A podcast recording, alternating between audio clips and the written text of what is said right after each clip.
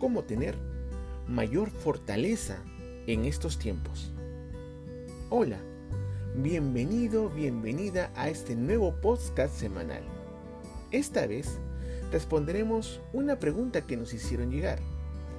Como siempre, para empezar, vamos teniendo claro lo que significa fortaleza. Fortaleza es la capacidad moral de una persona para resistir o sobrellevar algún sufrimiento. Pero, ¿qué es un sufrimiento? Hablando gramaticalmente, sufrimiento es un sustantivo, pero nosotros como seres humanos, en el día a día, lo volvemos un adjetivo. Me explico. Un sufrimiento es una reacción de nuestro ser. Es una reacción ante una situación que nos abruma, que aflige nuestro sistema nervioso, una sensación que emocionalmente nos produce tristeza, miedo, depresión, ansiedad, en fin. Al decir que es una reacción, deberíamos preguntarnos, ¿qué la originó?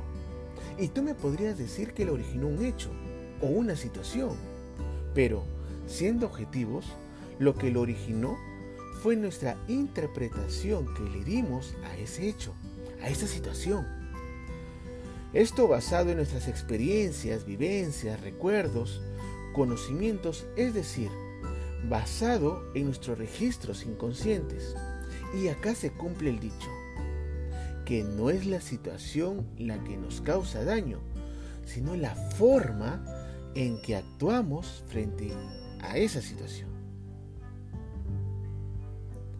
Con esto, no quiero decirte que somos unos masoquistas, que siempre buscamos sufrir frente a las situaciones de la vida.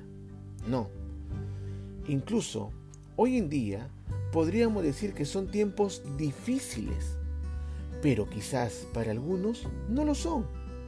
Quizás tan solo son tiempos de cambios, son tiempos de reinvención. Todo empieza de la forma que vemos las cosas o como, en este caso tan simple, ¿cómo las denominamos? Es como un adjetivo. El sufrimiento y el dolor siempre van a formar parte de la vida, de nuestra vida. Y ellos no solo implican tristeza, como lo dije en el podcast anterior, sino que también significan cambios, aprendizajes, enseñanzas. El problema está en cuando solo nos enmarcamos en el dolor, en sufrir. Ahora, estar triste, con miedo, no es malo. Lo malo está en quedarse allí. Lo malo está cuando perdemos nuestro sentido de vida, cuando dejamos de ver nuestro propósito. El grado del sufrimiento estará en relación a la carga emocional que le demos a nuestros pensamientos. Ahora, tenemos que tener presente que frente a una situación nueva, complicada, difícil, siempre se activará nuestro sentido de supervivencia. Actuaremos por instinto y de manera inconsciente y enseguida vendrá una fuerte carga emocional, dependiendo de la situación. Esto dejará fuera de combate a nuestra razón, a nuestra lógica. Caeremos en lo que se conoce como secuestro emocional. Nuestras emociones y nuestro sentido de supervivencia secuestrarán a nuestro razonamiento lógico, haciéndonos actuar de una forma que comúnmente no actuaríamos.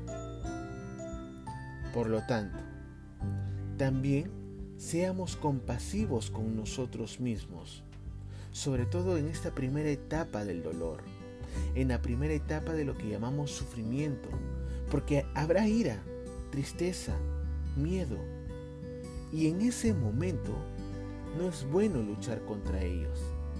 Al contrario, abrázalos. Permítete estar triste. Date permiso para expresar y sentir tus emociones. Te ayudará. No las reprimas. Déjalas. Y si no puedes hacerlo en ese momento, busca el espacio, después. Busca el momento, pero hazlo. Busca hacerlo. Ahora, ¿de dónde surge la fortaleza? La fortaleza siempre surgirá de ti, de tu capacidad de poder ser consciente y compasiva contigo misma, contigo mismo.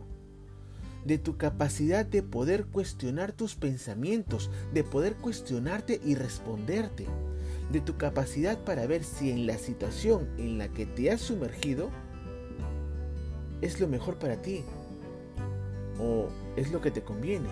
Y es que a veces nos acomodamos en lo que nos conviene, en lo que creemos que es mejor para nosotros en ese momento, pero que sabemos que no necesariamente y aunque nos duela, es lo mejor.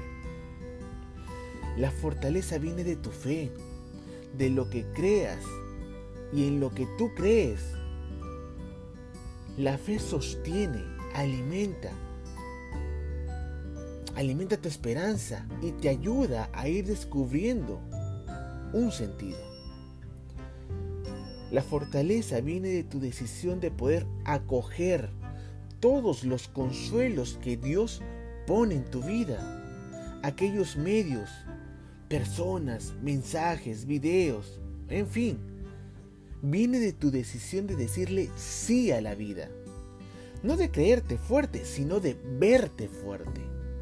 De sumergirte en ti y ver tus recursos internos, tu optimismo, tu espiritualidad, tu fe, tu esperanza, tu amor, rememorar otras batallas en las que también saliste airoso, airosa, pero recordando con humildad también que hubo gente que de alguna forma te ayudó a levantarte.